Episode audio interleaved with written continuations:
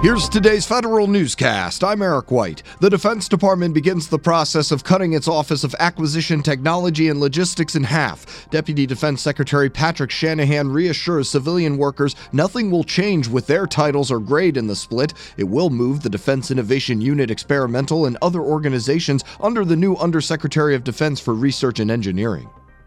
The Army says it's seen a rash of cases of soldiers having to be hospitalized after vaping oils that turned out to contain toxic substances. Federal News Radio's Jared Serbu has details. In an alert on Thursday, the Army Public Health Center expressed concern that the problem could spread quickly across the Army. Officials say at least 60 troops have gotten medical treatment in recent weeks in North Carolina, 33 more in Utah, with symptoms ranging from serious headaches and nausea to, in at least one case, serious neurological damage.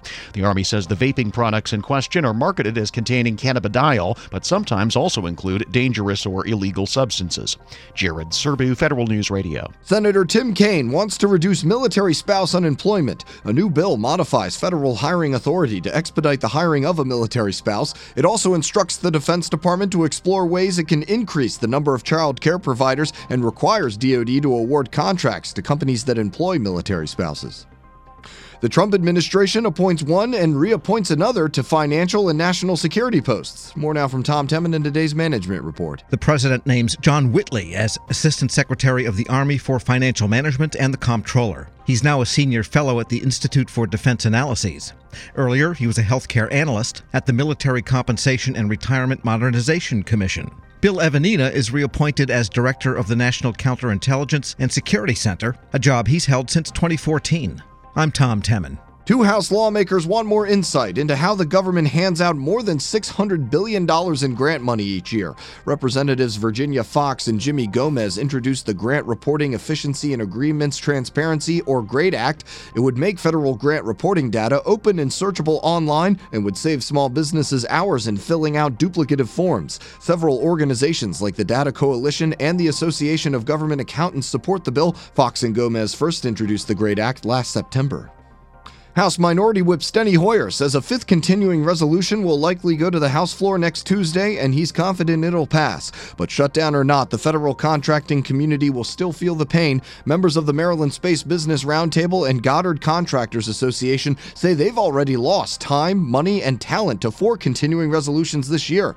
They say the most recent partial shutdown was especially hard on their young employees who haven't earned enough time to take leave with pay. A powerful House lawmaker threatens DHS with a subpoena. Congressman Lamar Smith is unhappy with the Homeland Security Department's answers to his questions about how they're ensuring Kaspersky Lab products are out of federal networks. The chairman of the House Science, Space, and Technology Committee writes to DHS, threatening to use his committee's subpoena power after not receiving all the information he requested in December. Specifically, Smith wants more details on those agencies that have not submitted reports to DHS about how they'll remove Kaspersky products from their networks. Smith wants answers by February 8th. I'm Jason Miller. Keeping an eye on cybersecurity threats can be tedious work for humans, but federal agencies find it's a good place to experiment with automation. Paul Beckman, Homeland Security's Deputy Chief Information Security Officer, estimates that 90% of cyber threat monitoring processes could be automated at some point. That gives human operators more time to go after some of DHS's toughest challenges. One DHS component found more than $300,000 in cost savings less than a year after adopting its automation tools.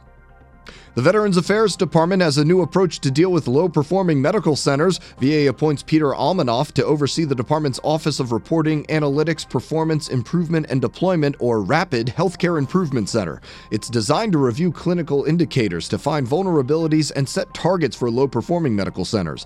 VA has 15 one star rated hospitals. The department will review those medical centers once a quarter. Hospitals that fail to make progress may get new leadership. Find these stories at federalnewsradio.com and subscribe to the Federal Newscast on Podcast One or iTunes. You can also follow us on Twitter at Federal Newscast. I'm Eric White.